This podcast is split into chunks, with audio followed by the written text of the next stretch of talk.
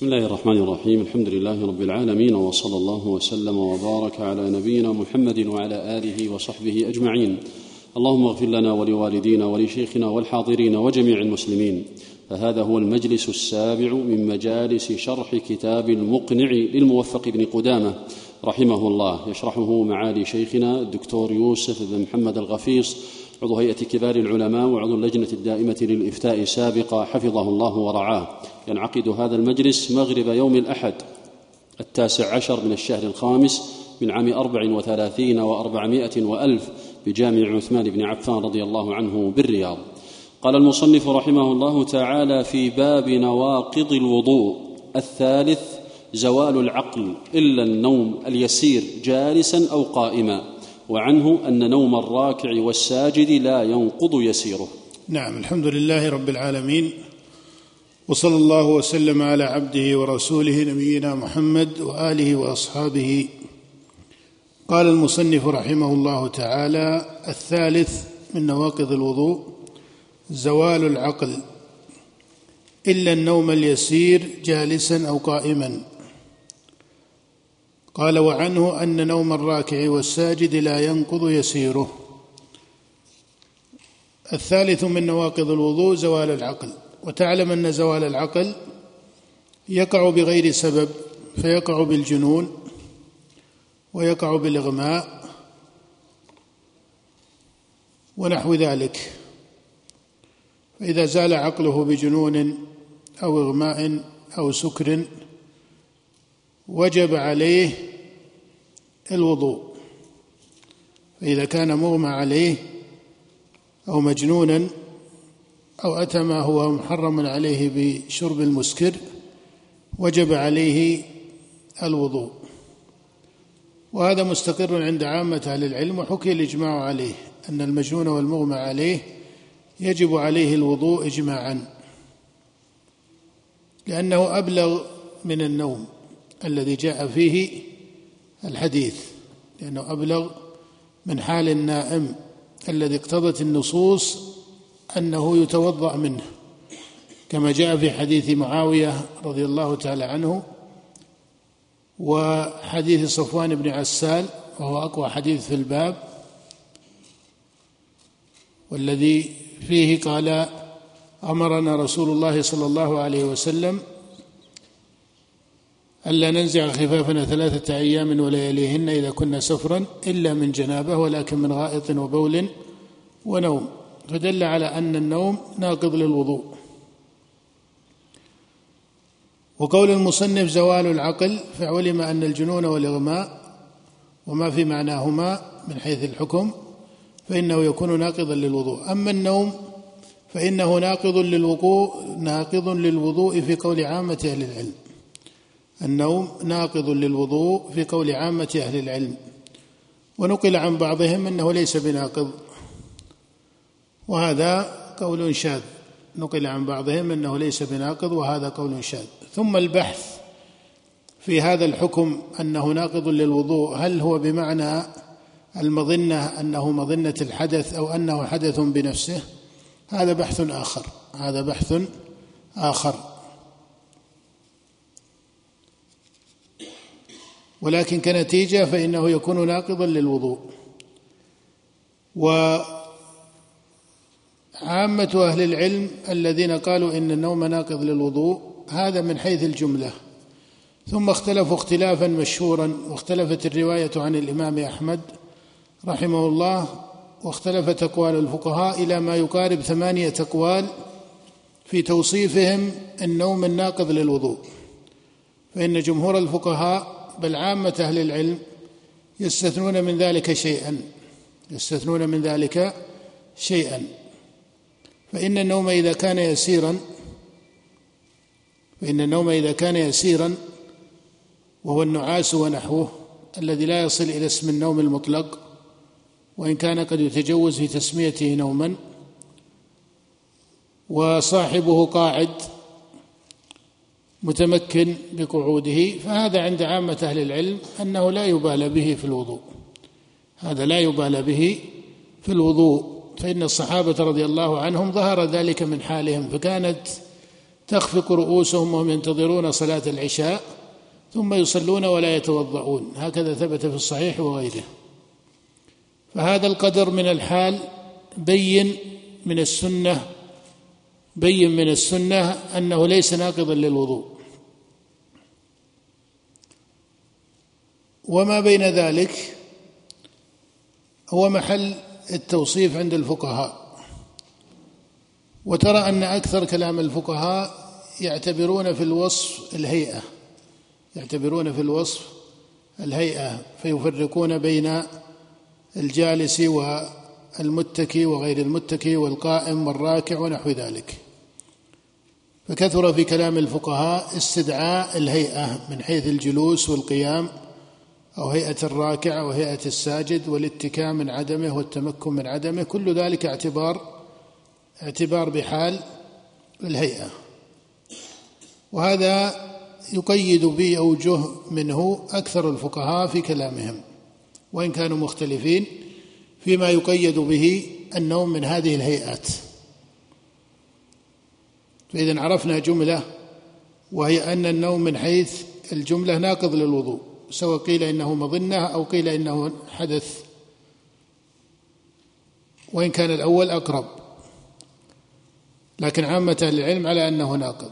وعلم أيضا أن عامة أهل العلم الذين قالوا ذلك لا يختلفون في الجملة في النعاس الذي يخفق رأس صاحبه وهو ليس بنائم كما كان في حال الصحابة رضي الله عنهم. فمثل هذه الحالة اليسيرة العارضة لم يصرح أحد من متقدم العلماء بأن هذا النوم يكون ناقضا وإن تجوز في تسميته نوما. وأما ما دون ذلك فهو محل تفصيل فهو محل تفصيل وخلاف. وظاهر كلام أكثر الفقهاء كما أسلفت أنهم يعتبرون في النوم جهتان يعتبرون في النوم ما يتصل بحال الإدراك من عدمه ويعتبرون فيه الهيئة فيستدعون الهيئة في تقدير ذلك ويميزون بين الهيئات في الأحكام. فهذه طريقة عليها أكثر الفقهاء فيما يظهر من كلام أصحابهم.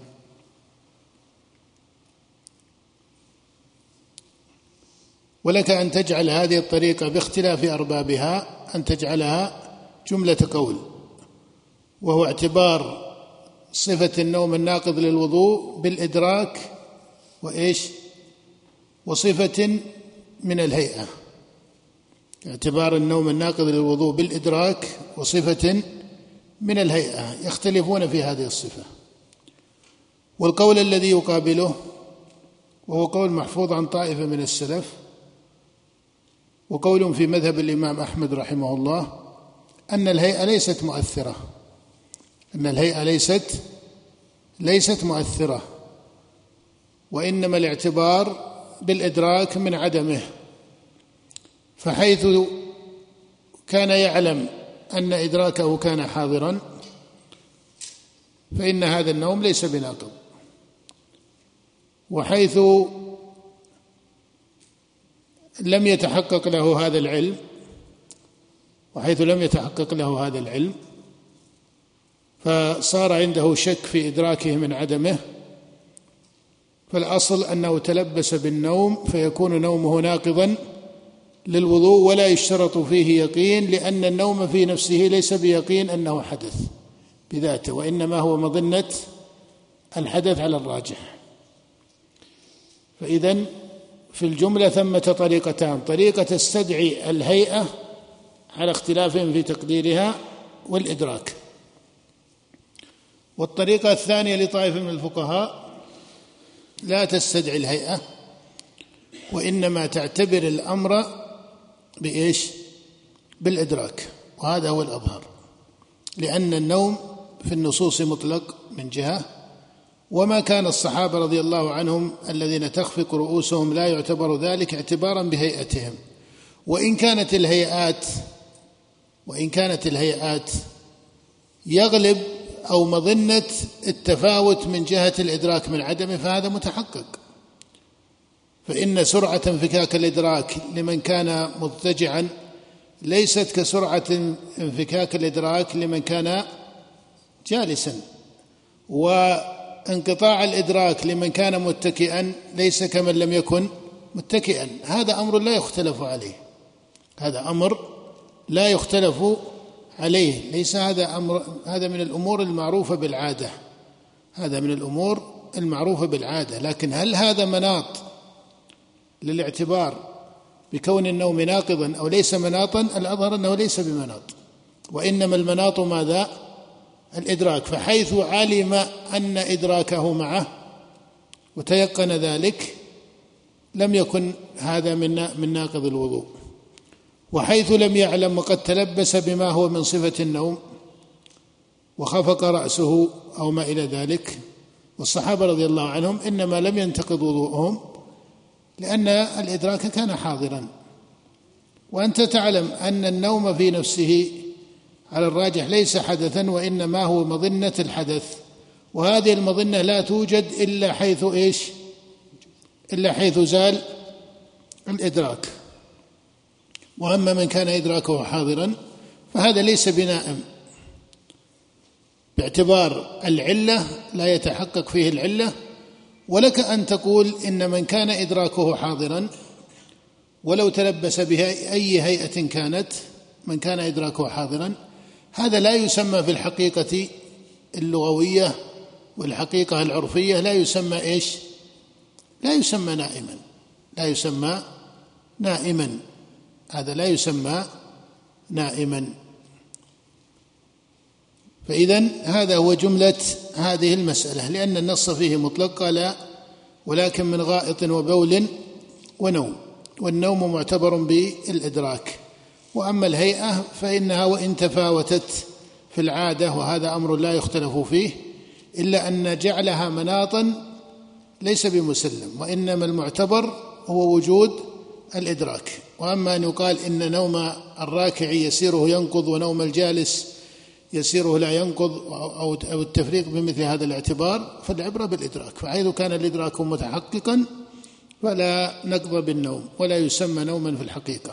وحيث لم يكن الإدراك متحققا وإنما حصل له اشتباه في ذلك فالأصل أنه تلبس بما هو من هذه المظنة التي جعلها الشارع ناقضا من نواقض الوضوء. نعم. ويؤمر بها لسبع ويضرب على تركها لعشر. هذا وين هذا يا شيخ؟ لا الرابع. خطأ في النسخة لا هذه جملة في باب آخر. الرابع مس الذكر. أي.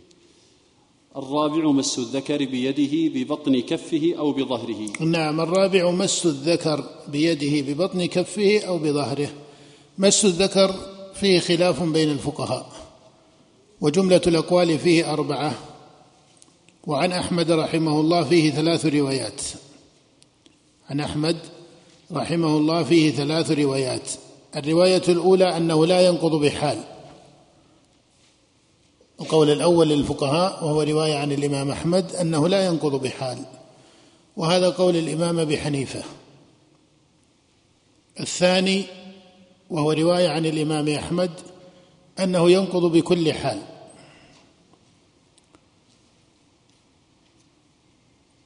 وهو ظاهر مذهب مالك. الثالث وهو رواية عن الإمام أحمد أنه ينقض إن قصد مسه فيفرقون بين القاصد من عدمه.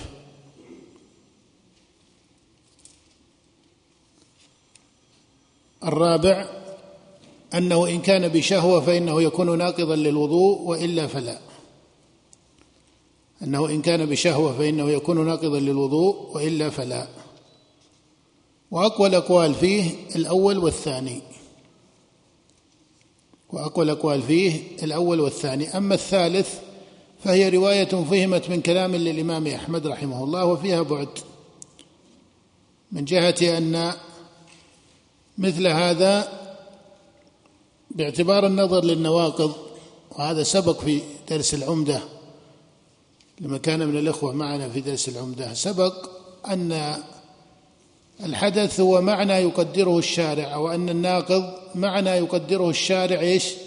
ناقضا. النواقض الوضوء هي معاني قدر الشارع أنها ناقضة للوضوء. وإلا أنت ترى أن كثيرا منها لا ليس على مقتضى القياس. أليس كذلك؟ والنجاسة إذا بال الإنسان انتقض وضوءه مع أن محل النجاسة ليس محل الغسل في أعضاء الوضوء أليس كذلك؟ فإذا الأحداث أو نواقض الوضوء هي معاني يقدرها الشارع كذلك وحيث قيل هكذا اعتبر الأمر بالنص وإلا الأصل عدم كونه ناقضا لكن جاء في هذا حديث صفوان بن عساء جاء في هذا حديث بسرة بنت صفوان وجاء فيه حديث طلق بن علي عن أبيه. وهذان حديثان يقتضي حديث طلق أن مس الذكر ليس ناقضا للوضوء لأن النبي صلى الله عليه وسلم في حديث طلق سأله الرجل يمس ذكره في الصلاة فقال إنما هو بضعة منك. وفي حديث بسرى بن صفوان أن النبي صلى الله عليه وسلم قال من مس ذكره فليتوضأ. وكلا الحديثين تكلم فيه وإن كان حديث بسرة أقوى من حديث طلق بن علي. فضلا عن كون طائفة يجعلونه ناسخا له لكونه متأخرا عنه. وعليه فالأظهر أن مس الذكر عملا بحديث بسرة وهو حديث صحيح على الراجح من كلام أهل الحديث وهو ناقل عن الأصل. من مس ذكره فليتوضأ. وهذا هو الراجح في مذهب الإمام أحمد رحمه الله. والقول الثاني أنه لا ينقض بحال وهي رواية وهي مذهب الإمام أبي حنيفة كما سبق. أما التفريق بالشهوة من عدمها التفريط بالشهوة من عدمها فهذا ليس بظاهر. وكذلك التفريق بين العامد وغيره. نعم. ولا ينقض مسه بذراعه. قول المصنف بظاهر كفه وباطنه أما الباطن فهو الذي عليه القائلون بذلك وأما ظاهر الكف ففيه خلاف. ظاهر الكف فيه خلاف مشهور. والجمهور الذين يقولون بأن مس الذكر ناقض للوضوء لا يجعلون ظاهر الكف كذلك لكن جعله كذلك من مفردات مذهب الإمام أحمد. نعم. نعم. ولا ينقض مسه بذراعه. ولا ينقض مسه بذراعه لأن هذا ليس هو محل المس عادة. والحديث إنما هو في محل المس عادة. من مس ذكره والمس عادة إنما يكون بالكف. إنما يكون بالكف. وعن هذا قال أكثر من قال بهذا. قالوا إنما هو معتبر بباطنه لأن الباطن هو محل المس. أما الظاهر الكف فليس عالة محل المس فجعلوها كالذراع فجعلوها كالذراع. الإمام أحمد غلب الكف مطلقا سواء كان بباطنها أو بظاهرها. الإمام أحمد غلب الكف مطلقا سواء بباطنها أو ظاهرها. أما مالك والشافعي فإنهم يجعلون ظاهر الكف ليس مؤثرا. نعم. وفي مس الذكر المقطوع وجهان. وفي مس الذكر المقطوع وجهان وبعضهم يحكيه روايتان. نعم. وإذا لمس قبل الخنثى المشكل وذكره انتقض وضوءه فإن مس أحدهما لم ينتقض إلا أن يمس الرجل ذكره لشهوة. نعم هذه من مسائل نادرة الوقوع. نعم هذا هو المذهب وفيها بعض الخلاف بين العلماء. وهي تخرج على مسألة مس الذكر على كل حال. هي مخرجة عندهم على مسألة مس الذكر فما يكون من الخلاف فيه يسري على مسألة الخنثى. نعم. وفي مس الدبر ومس المرأة فرجها روايتان. وفيه روايتان والراجح أنه ليس بناقض. والراجح أنه ليس بناقض لأن لأن الناقض هو معنى يقدره الشارع ناقضا ولم يرد فيه شيء. لم يرد فيه شيء صحيح. نعم. وعنه لا ينقض مس الفرج بحال. وعنه لا ينقض مس الفرج بحال وهذا لحديث طلق بن علي. نعم. الخامس أن تمس بشرته بشرة أنثى لشهوة وعنه لا ينقض وعنه ينقض لمسها بكل حال. نعم. الخامس أن تمس بشرته بشرة أنثى لشهوة وعنه لا ينقض وعنه ينقض بكل حال. وهذه ثلاثة أقوال للفقهاء هي روايات عن الإمام أحمد في مس المرأة. فمنهم من جعل مس المرأة ليس بناقض للوضوء إلا إذا كان بشهوة. ومنهم من جعل مس المرأة ناقض للوضوء مطلقا وهذا أبعد الأقوال أبعد الأقوال. ومنهم من قال إنه ليس بناقض مطلقا. وإذا استصحبنا ما سبق من أن الناقض معنى يقدره الشارع ناقضا قيل في هذا ينظر من جهة ما تقتضيه الأدلة. أما قول الله جل ذكره في كتابه أو لامستم النساء فإن الراجح فيه الجماع. إنما هو في الجماع وليس في وليس في ماذا؟ في اللمس. وليس في اللمس بمعنى المس. أو لامستم النساء إنما هو الجماع وليس المقصود به المس المجرد كمس يدها ونحو ذلك. وحيث حملت الآية على ذلك وهو الراجح في تفسيرها لا يكون في الآية دليلا على القول بأن مس المرأة يكون ناقضا للوضوء. وظاهر عمل الصحابة بل ظاهر عمل النبي صلى الله عليه وسلم أنهم ما كانوا يتقون ذلك. وكانت عائشة رضي الله عنها تناول النبي صلى الله عليه وسلم وهو معتكف وقال لها إن حيضتك ليست في يدك ويغمزها النبي صلى الله عليه وسلم وهو في صلاته. فمثل هذه القرائن من الأحوال وهو أمر لا يتقى عادة لم يظهر من حال الصحابة رضي الله عنهم أنهم كانوا يتقون ذلك.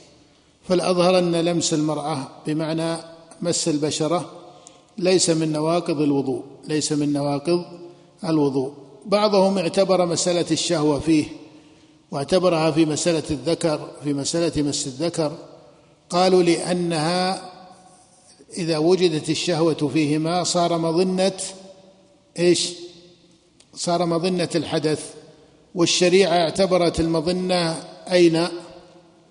في النوم اعتبرت المظنة في النوم فيجرى هذا على هذا وهذا فيه نظر من جهة أن الشريعة اعتبرت المظنة في النوم حيث لا يتحقق ماذا؟ الإدراك أليس كذلك؟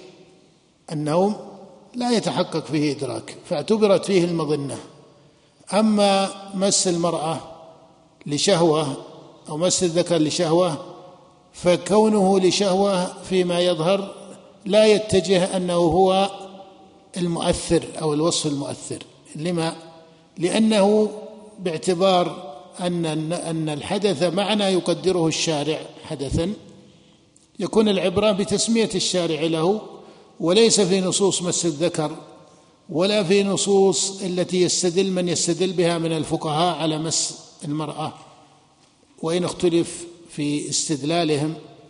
ليس فيها تمييز هذا الوصف أو تسمية هذا الوصف فاستدعاؤه من باب الاستنباط بوجه من النظر والقياس على هذا الترتيب لا يتأتى من جهة أن النوم إنما اعتبر وهو مظنة لكونه ليس محلا للإدراك. لكنك تعلم أن مس المرأة ولو كان بشهوة إذا قلت إنه مظنة الحدث ككونه مظنة المذي مثلا فيقال هذا إذا سلم إذا سلم أنه مظنة مع أنه قد لا يكون مظنة لكل أحد. لكن إذا قيل إنه مظنة فهذه المظنة هي نوع من الشك. يقابلها ماذا؟ هي نوع من الشك يقابلها يقين مدرك يقابلها يقين مدرك. بخلاف حال النوم فإن الذي يقابله ليس اليقين المدرك. ففرق بين هذا وهذا. فلا يصح طرد الاعتبار بالمظنة المقول في النوم على مسألة الشهوة لكونها مظنة الحدث لأنه يدرك ذلك. لأنه يدرك ذلك واليقين واليقين أنه لم يقع منه فإذا وقع منه صار ناقضا بخروج المذي سواء مس المرأة أو لم يمس المرأة. فالأظهر أن مس المرأة ليس من نواقض الوضوء لعدم وجود الدليل المعرف بكونه ناقضا. نعم. ولا ينقض لمس الشعر والسن والظفر والأمرد. لكونها عندهم السن والشعر والظفر في حكم المنفصل. نعم. وفي نقض نعم وفي نقض وضوء الملموس روايتان. في نقض الملموس روايتان عن الإمام أحمد وحيث قلنا إن الراجح أنه لا ينقض من اللامس ففي الملموس من باب أولى. أما إذا اقترن به مذي أو نحو ذلك فهذا شأن آخر لأن هذا حدث بذاته. نعم. السادس غسل الميت. نعم قال السادس غسل الميت وهو ناقض للوضوء في مذهب أكثر العلماء. في مذهب أكثر العلماء يقولون إنه من نواقض الوضوء. وإن كنت ترى أنه من جهة النظر الجزم بكونه ناقضا من نواقض الوضوء لا بد فيه من لا بد فيه من دليل. ولكن جاء عن طائفة من الصحابة رضي الله تعالى عنهم أنهم كانوا يعتبرون ذلك ويتوضؤون من غسل الميت. وهذا القول عليه كثير من السلف بل بعضهم يحكيه مذهب لأكثر المتقدمين وإن كان ذكر قول الجمهور في هذه المسألة محل تردد فبعضهم يجعل قول الجمهور على خلاف ذلك. إنما المقصود أن الخلاف في هذه المسألة مشهور وهو ما يتعلق بغسل الميت. قالوا لأنه إذا غسل الميت فإنما يمس عورته فإنما يمس عورته وإذا مس عورته وقد يمس النجاسة. عند من يجعل مثل هذا من نواقض الوضوء؟ قالوا فهو لا ينفك عن مس العورة والنجاسة. وإن كان هذا وهذا كلاهما ترتيب الوضوء عليه محل نظر لأن مس النجاسة بذاته هل ينقض الوضوء؟ أو يجب إزالة النجاسة والبراءة منها ومثله مس العورة. لكن هذا عليه طائفة والأولى لقلة وقوعه أن المسلم يتقيه. نعم.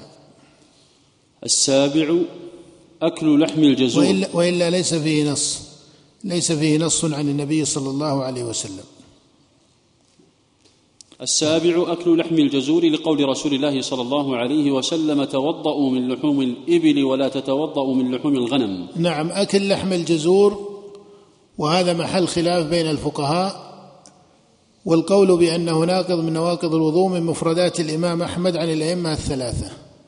فذهب مالك والشافعي وأبو حنيفة إلى أن لحم الجزور وهي الإبل ليس ناقض من نواقض الوضوء. ليس ناقضا من نواقض الوضوء. وذهب الإمام أحمد على الصحيح من مذهبه وهذا نص عليه أحمد في رواية جماعة من أصحابه أن لحم الإبل ناقض من نواقض الوضوء وهذا هو الراجح أن لحم الإبل ناقض من نواقض الوضوء. لأن اعتبرنا في الابتداء أن الناقض معنى يقدره الشارع أن الناقض معنى يقدره الشارع إيش؟ ناقضا. فإذا نظرنا في ذلك وجدنا أن النبي صلى الله عليه وسلم في غير حديث أمر بالوضوء من لحم الإبل. وهذا فيه حديثان كما قال الإمام أحمد فيه حديثان صحيحان عن النبي صلى الله عليه وسلم. هما حديث جابر بن سمرة وحديث البراء بن عازب. حديث جابر بن سمرة أخرجه الإمام مسلم في صحيحه وحديث البراء بن عازب مخرج في المسند والسنن. وفيهما أن النبي صلى الله عليه وسلم سئل عن الوضوء من لحم الإبل فقال نعم. وسئل عن الوضوء من لحم الغنم فقال لا وفي رواية قال إن شئت. فدل ذلك على أن أمره من حيث الأصل أنه أمر للوجوب أنه أمر للوجوب وحمله على الاستحباب حمله على الاستحباب بعيد. لأن هذا انتقال عن أصل لأن هذا انتقال عن أصل وليس هو في أصل مشروع حتى يمكن أن يصرف الأمر إلى ماذا؟ يمكن أن يصرف أو يصرف الأمر إلى الاستحباب فلما كان ناقلا عن الأصل إلى معنى لا يدركه المكلف إلى معنى لا يدركه المكلف فظاهره أنه يقتضي الوجوب وإلى هذا ذهب كثير من السلف والخلف وهو قول معروف لطائفة من أئمة الحديث وفقهائهم ومن الأئمة الأربعة هو مذهب الإمام أحمد رحمه الله. والجواب عن الحديث بحمله على الاستحباب فيه بعد من جهة ما سبق أنه ناقل عن الأصل على معنى ليس من مدرك المكلف. ولو كان على سبيل معنى مستصحب من المنعان العامة لتميز لما تميز عن لحم الغنم ونحوه. فالأصل حمله على الوجوب. للمعنى المقارن له وإذا حكمت القاعدة المشهورة في الإطلاق عند جمهور أهل الأصول أن الأصل في الأمر الوجوب إذا حكمت مثل هذه القاعدة قلت إن هذا أمر والأصل فيه الوجوب ولا يوجد له ولا يوجد له صارف. ولكن هو فيما يظهر لي أخص من مسألة أنه معتبر بمطلق الأمر. بل يقال أيضا لكونه لكونه أمرا ورد على معنى غير مقدر للمكلف. وناقل عن الأصل. فينصرف إلى العزم. فينصرف إلى العزم. لكن لما قال الشارع صلوا قبل المغرب هو على معنى ليس ناقل عن الأصل. هو محل مشروع أليس كذلك؟ والأصل تمييز الفرائض والأصل تمييز الفرائض. كما قال النبي للرجل لما قال هل علي غيرهن؟ قال لا إلا أن تتطوع. فاعتبار مثل هذا المعنى لا بد من منه في فقه مثل هذا النص. وأما القول بأنه منسوخ كما قاله طائفة من الفقهاء من أصحاب الشافعي وغيرهم فهذا بعيد فهذا بعيد. لأنه ثبت أن النبي صلى الله عليه وسلم كان آخر الأمرين كما في حديث جابر بن عبد الله ترك الوضوء مما مست النار. فبعض الفقهاء المتأخرين أجابوا عن حديث جابر بن سمرة والبراء بن عازب قالوا إن هذا نسخ وأن آخر الأمرين ترك الوضوء مما مست النار. والحديث كما ترى إذا تأملته ونظرت في سياقه بان لك أن هذا بعد النسخ. لأنه لو كان قبل النسخ لأمر بالوضوء من لحم إيش؟ لو كان قبل النسخ لأمر بالوضوء من لحم الغنم. يعني لو كان إنما قال في لحم الإبل نعم إنما لكونه مسته النار لقال في لحم لقال عليه الصلاة والسلام في لحم الغنم كذلك لأن هذا وهذا كلاهما مسته النار. فلما ميز هذا عن هذا وقد مستهما النار علم أن هذا ليس المناط فيه أنه مسته النار وأن هذا بعد النسخ. وعلى هذا فالقول بأنه منسوخ بعيد من حيث السياق. ويتفرع على هذا حكاية بعض اصحاب الشافعي أن الخلفاء الراشدين الأربعة أبو بكر وعمر وعثمان وعلي يذهبون إلى أن لحم الإبل ليس ناقضا للوضوء. هذا غلط. هذا خطأ في حكاية مذهب الخلفاء. إنما المحفوظ عن الخلفاء الراشدين أنهم يرون عدم الوضوء مما مست النار وهذا صحيح. وهذا مذهب الخلفاء الراشدين وعامة الصحابة وهو ظاهر في السنة. هذا ظاهر في السنة عدم الوضوء مما مست النار. لكن لما صار بعض الفقهاء من المتأخرين يعتبرون هذا قبل النسخ ثم نسخ أجروا عليه مذهب الخلفاء الراشدين فصاروا يقولون إن الخلفاء الراشدين يذهبون إلى أن لحم الإبل لا وضوء منه لأن الخلفاء الراشدين عندهم لا يتوضؤون مما مست النار. ففسروا أو ردوا هذا إلى هذا وهذا غير متحقق. فاذا لا ينسب للخلفاء الراشدين ذلك. ولم يحفظ في مسألة أن الخلفاء الأربعة الراشدين اتفقوا على مذهب وهو مخالف للسنة. أو فيه مخالفة لظاهر من السنة. وإن كانت المسألة اصوليا كما تعرف محل بحث هل اتفاق الخلفاء أو إجماع الخلفاء الراشدين حجة أو ليس بحجة. لكن من حيث الاستقراء وأعيان المسائل لا توجد مسألة اتفق الخلفاء الراشدون فيها على مذهب وهو ينازع ظاهر نص أو ينازع هذا الاتفاق. ظاهر من النصوص كهذه المسألة. فهذا لا يصح إضافته للخلفاء الراشدين إلا على سبيل فهم بدر من بعض الفقهاء رحمهم الله من أصحاب الشافعي وغيرهم وهو فهم ليس بمسلم لأنه رتب على تقدير الحديث صريح بنفيه. فإنه لو كان قبل النسخ لأمر بالوضوء من لحم الغنم. نعم.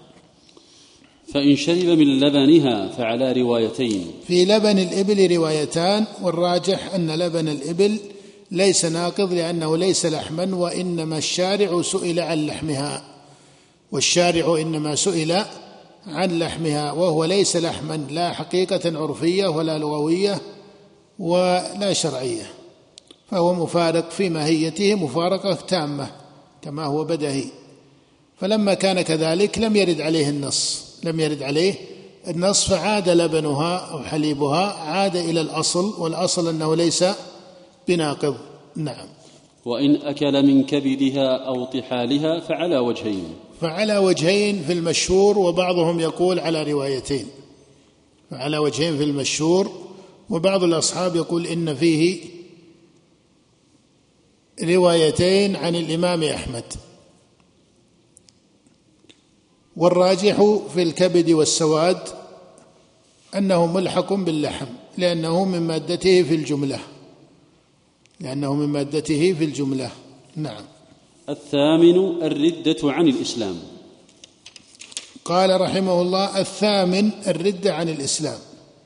الثامن الردة عن الإسلام. فمن ارتد عن الإسلام بطل وضوءه. من ارتد عن الإسلام لا.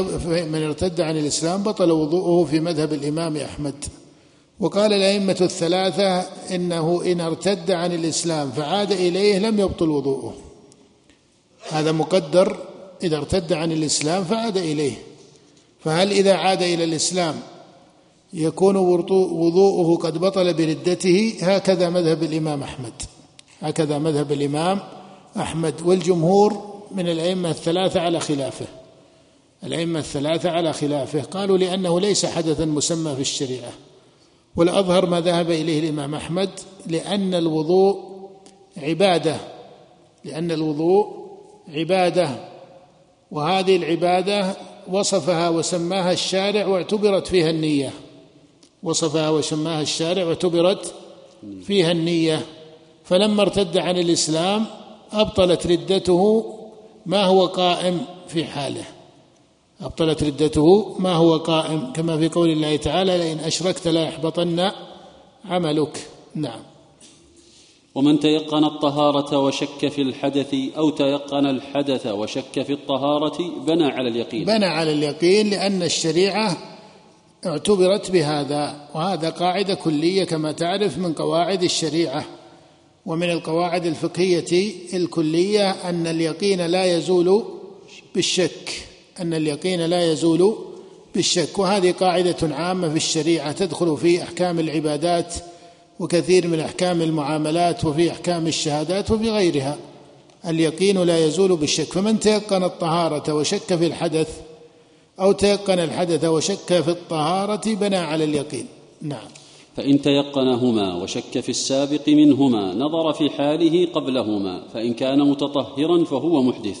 وإن كان محدثا فهو متطهر. نعم يكون على ضد ذلك. يكون على ضد ذلك. فإن تيقنهما وجهل السابق منهما فما الحكم؟ فهو بضد حاله قبلهما. إن تيقنهما وجهل السابق منهما فهو بضد حاله قبلهما. فهو بضد حاله قبلهما. نعم. ومن وهذا كله تفريع على قاعدة اليقين لا يزول بالشك.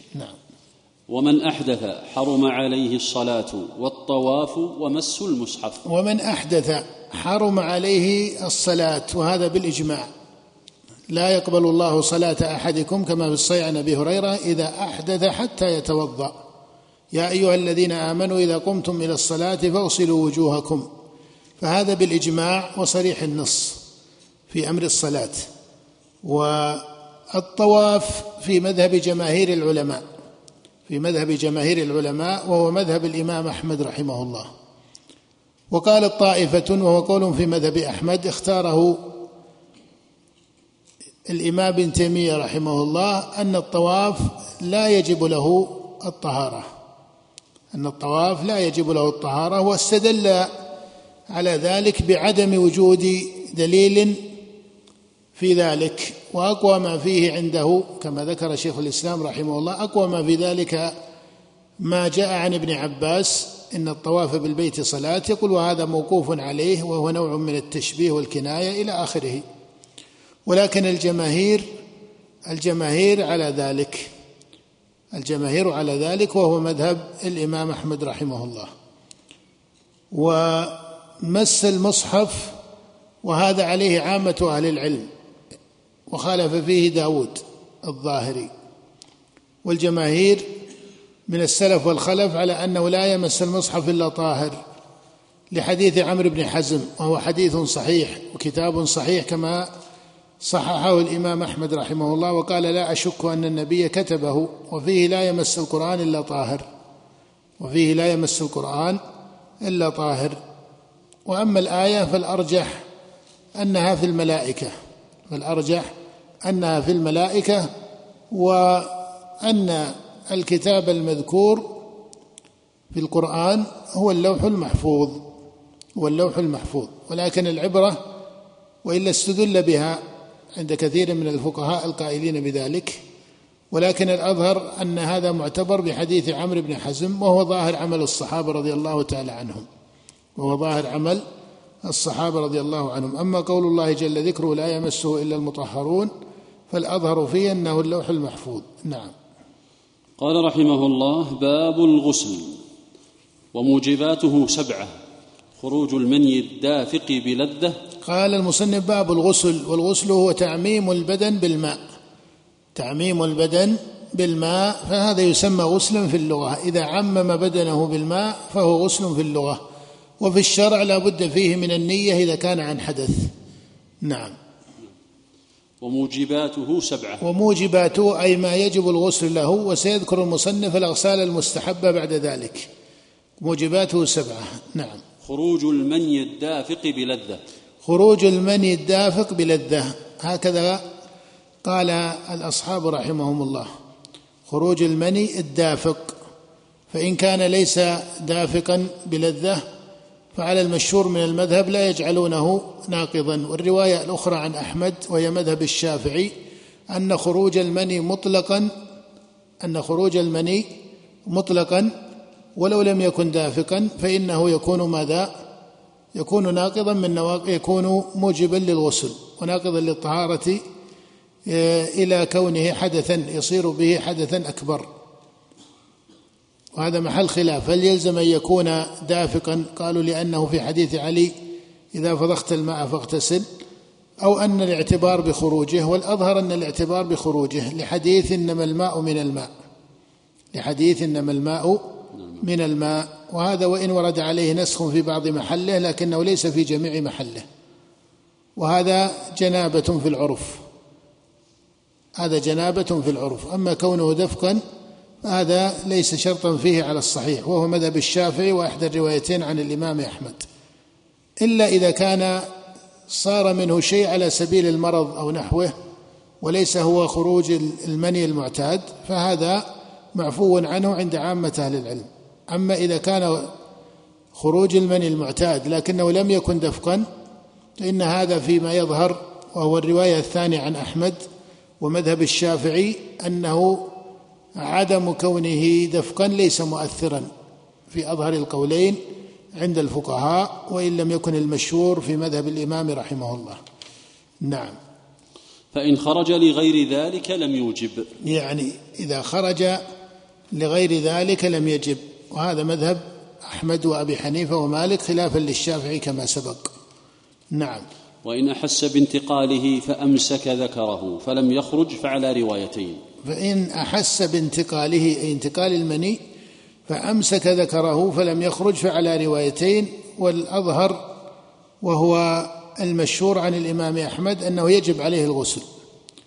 الأظهر وهو المشهور عن أحمد أنه يجب عليه الغسل لأنه في كل هذه الصور إن خرج دفقا بلذة أو خرج بدون كونه دفقا ولكنه خروج معتاد أو أو خرج دفقا فأمسكه فكل هذه الأحوال تحقق فيها المعنى تحقق فيه المعنى. ولذلك الإمام أحمد لما رجح هذا أنه إن خرج فأمسك ذكره قال يجب عليه الغسل قال الإمام أحمد في بعض أجوبته إن الماء لا يرجع. نعم فهو في كل هذه الصور الثلاث على الراجح يكون موجبا للغسل. نعم.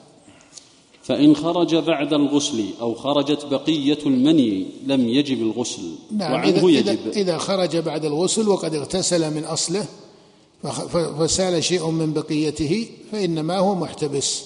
نعم.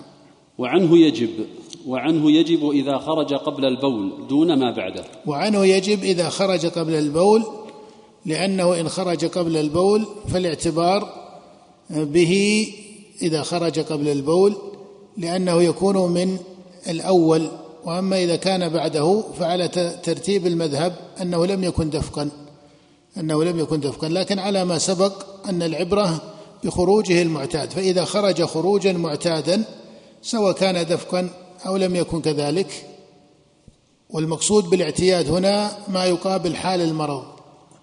المقصود بالاعتياد ما يقابل حال المرض. نعم.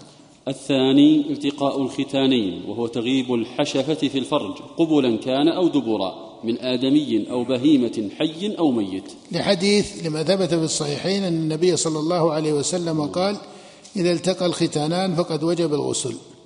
نعم. الثالث إسلام الكافر أصليا كان أو مرتدا وقال أبو بكر في حديث إذا جلس بين شعبها الأربع ثم جاهدها فقد وجب الغسل. نعم. نعم. الثالث إسلام الكافر أصليا كان أو مرتدا وقال أبو بكر لا غسل عليه.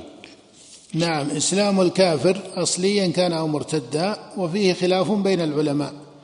وفيه خلاف بين العلماء فمنهم من قال لا يجب عليه الغسل مطلقا ومنهم من قال يجب عليه الغسل مطلقا ومنهم من قال يعتبر إن كان بقي عليه موجب للغسل لم يغتسل عنه. إن كان فعل كما لو أجنب قبل إسلامه ولم يغتسل بعد جنابته وجب عليه قالوا لأن حدثه يكون باقيا. والأظهر أن الكافر إذا أسلم وجب عليه الغسل مطلقا. أن الكافر إذا أسلم وجب عليه الغسل مطلقا. نعم. الرابع الموت. الرابع الموت. نعم. والخامس الحيض.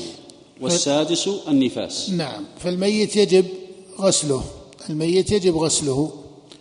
والحائض إذا طهرت من حيضها فبالنص والإجماع يجب عليها الغسل.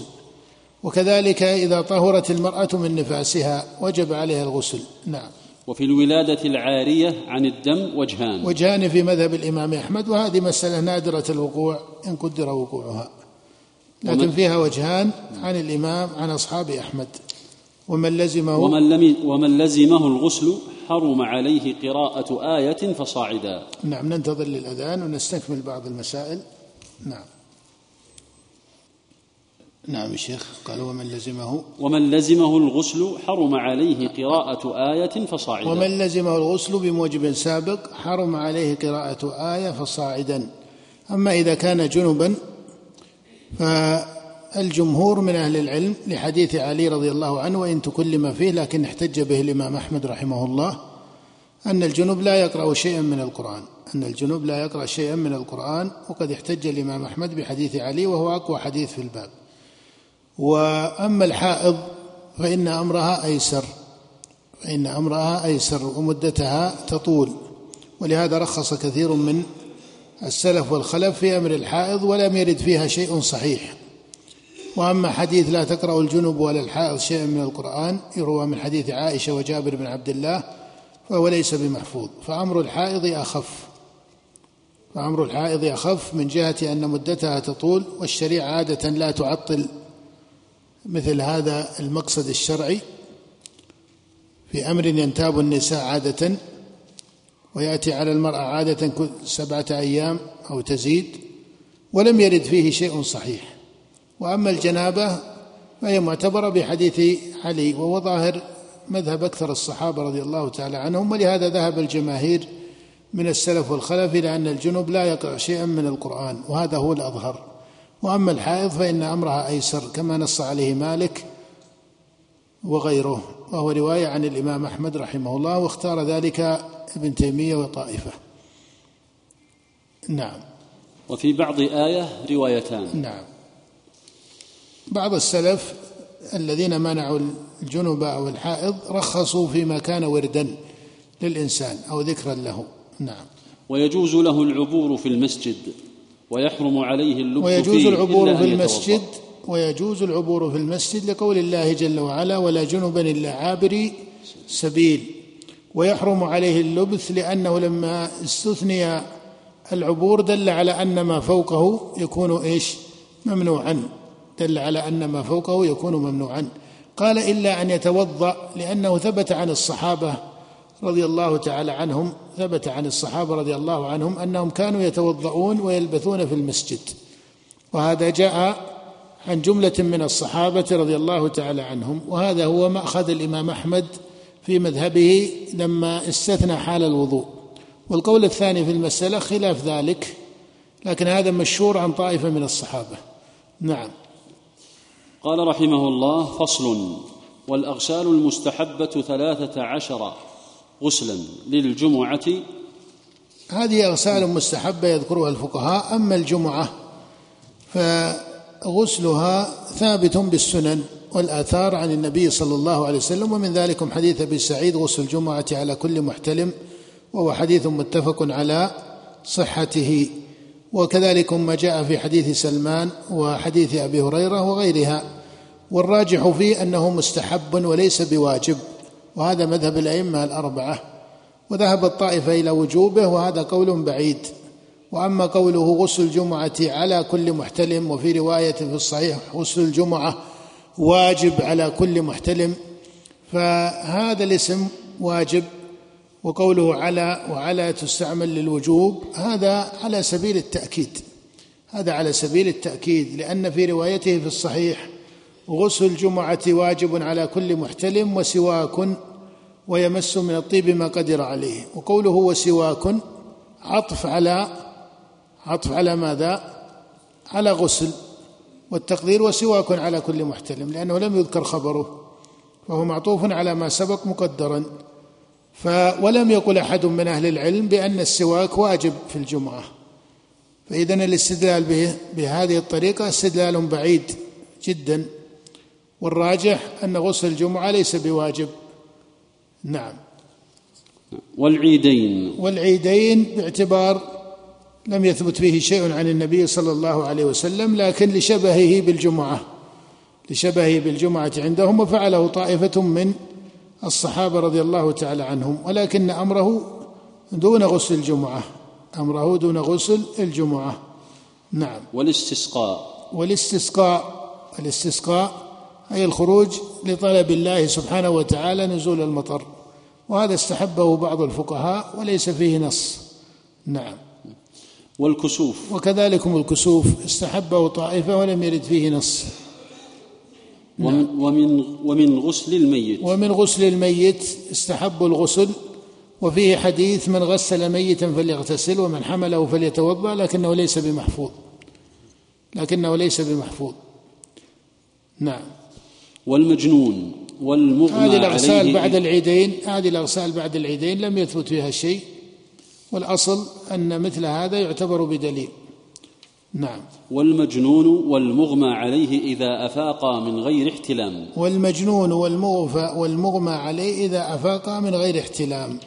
هذا أيضا في الراجح من مذهب الإمام أحمد ذلك. ولم يثبت عن النبي صلى الله عليه وسلم أنه قصد ذلك وإن كان وقع في الصحيحين أن النبي صلى الله عليه وسلم في مرضه اغتسل لما أغمي عليه. لكن هل كان هذا للإغماء أو كان لوجه آخر هذا محل النظر وإلا هو ثابت في الصحيح. لكن إطلاق أن النبي اغتسل للإغماء هذا فيه بعض التجوز في الاستعمال. نعم. وغسل المستحاضة لكل صلاة. نعم لأن النبي أمر المستحاضة أن تغتسل عند كل صلاة وهذا بالإجماع أنه ليس بواجب وهو مستحب. غسل والغسل المستحاضة مستحب بالنص وهو حديث محفوظ في السنن وغيرها. نعم. والغسل للإحرام. والغسل الإحرام لظاهر عمل النبي صلى الله عليه وسلم. وإن كان لم يأمر به لم يثبت به أمر ولكنه فعل النبي صلى الله عليه وسلم. ودخول مكة أيضا كما ثبت عن ابن عمر أنه كان يفعل ذلك ويقول إن النبي صلى الله عليه وسلم كان يفعله فيستحب الغسل لدخول مكة. وفي النسك ثلاثة أغسال ثابتة غسل الإحرام وغسل دخول مكة. وهذان أقواها وغسل ثالث وهو الغسل للوقوف بعرفة. هذا لم يثبت فيه نص مرفوع ولكن فعله كبار من الصحابة رضي الله تعالى عنهم. وأما ما زاد على ذلك فالأظهر عدم استحبابه كالمبيت بالمزدلفة ونحو ذلك. نعم. ودخول مكة والوقوف بعرفة والمبيت الوقوف بعرفة جاء من فعل الصحابة. حفظ فيه فعل الصحابة رضي الله عنهم من بعض الخلفاء الراشدين. نعم. والمبيت بمزدلفة ورمي الجمار والطواف. هذه لم يثبت فيها نص ولم يثبت فيها عمل مشهور عن الصحابة رضي الله عنهم. نعم. نعم. نقرأ فصل ونقف نقف على قول المصنف فصل في صفة الغسل. نقرأ بعض الآيات من القرآن. وبالله التوفيق وصلى الله وسلم على نبينا محمد. اللهم صل.